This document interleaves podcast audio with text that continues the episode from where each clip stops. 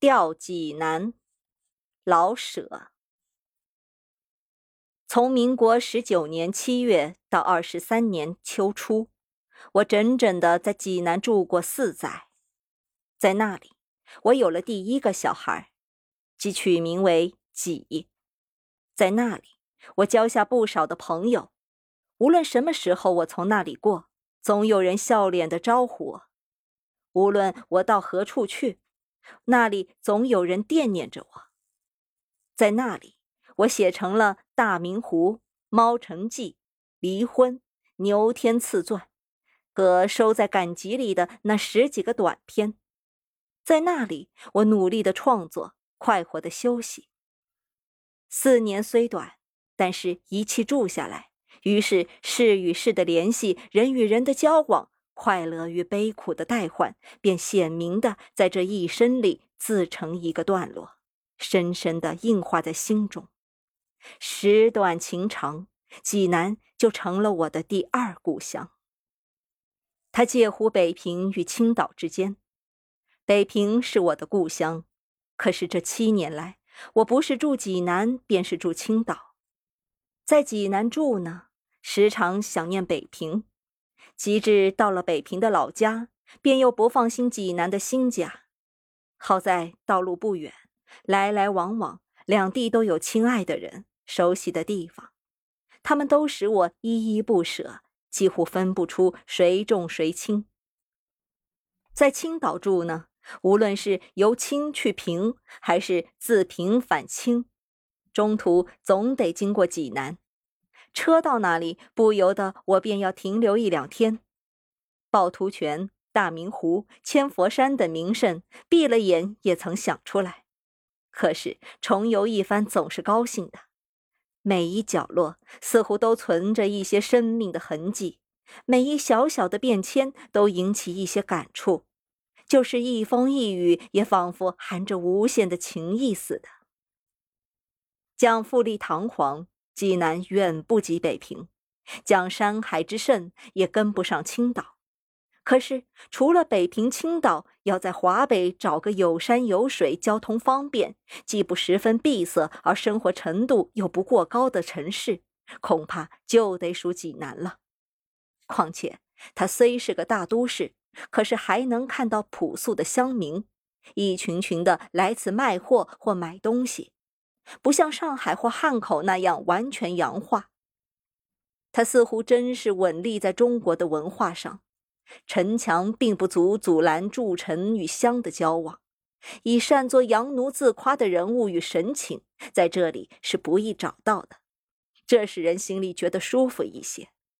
一个不以跳舞、开香槟为理想的生活的人，到了这里，自自然然会感到一些平淡而可爱的滋味。济南的美丽来自天然，山在城南，湖在城北，湖山而外还有七十二泉，泉水晨曦，穿城绕郭。可惜这样的天然美景和那座城市结合到一起，不但没得到人工的帮助而相得益彰，反而因陈设的敷衍而淹没了励志。大路上灰尘飞扬，小巷里污秽杂乱。虽然天色是那么清明，泉水是那么方便，可是到处老使人憋得慌。近来虽修成几条柏油路，也仍然显不出怎么清洁来。至于那些名胜，趵突泉左右前后的建筑破烂不堪，大明湖的湖面已化作水田，只剩下几道水沟。有人说，这种种的败露，并非因为当局不肯努力建设。而是因为他们爱民如子，不肯把老百姓的钱都花费在美化城市上。假若这是可靠的话，我们便应当看见老百姓的钱另有出路，在国防与民生上有所建设。这个我们却没有看见。这笔账该当怎么算呢？况且我们所要求的并不是高楼大厦、池园亭馆，而是城市应有的卫生与便利。假若在城市卫生上有相当的设施，到处注意秩序与清洁，这座城既有现成的山水取胜，自然就会美如画图，用不着浪费人工财力。这倒并非专为山水喊冤，而是借以说明许多别的事。济南的多少事情都与此相似，本来可以略加调整便有可观，可是事实上竟废弛尾气，以致一切的事物上都罩着一层灰土。这层灰土下，如如微动着一群可好可坏的人，应付着一些似有若无的事，不死不生，一切灰色。此处没有崭新的东西，也没有彻底旧的东西。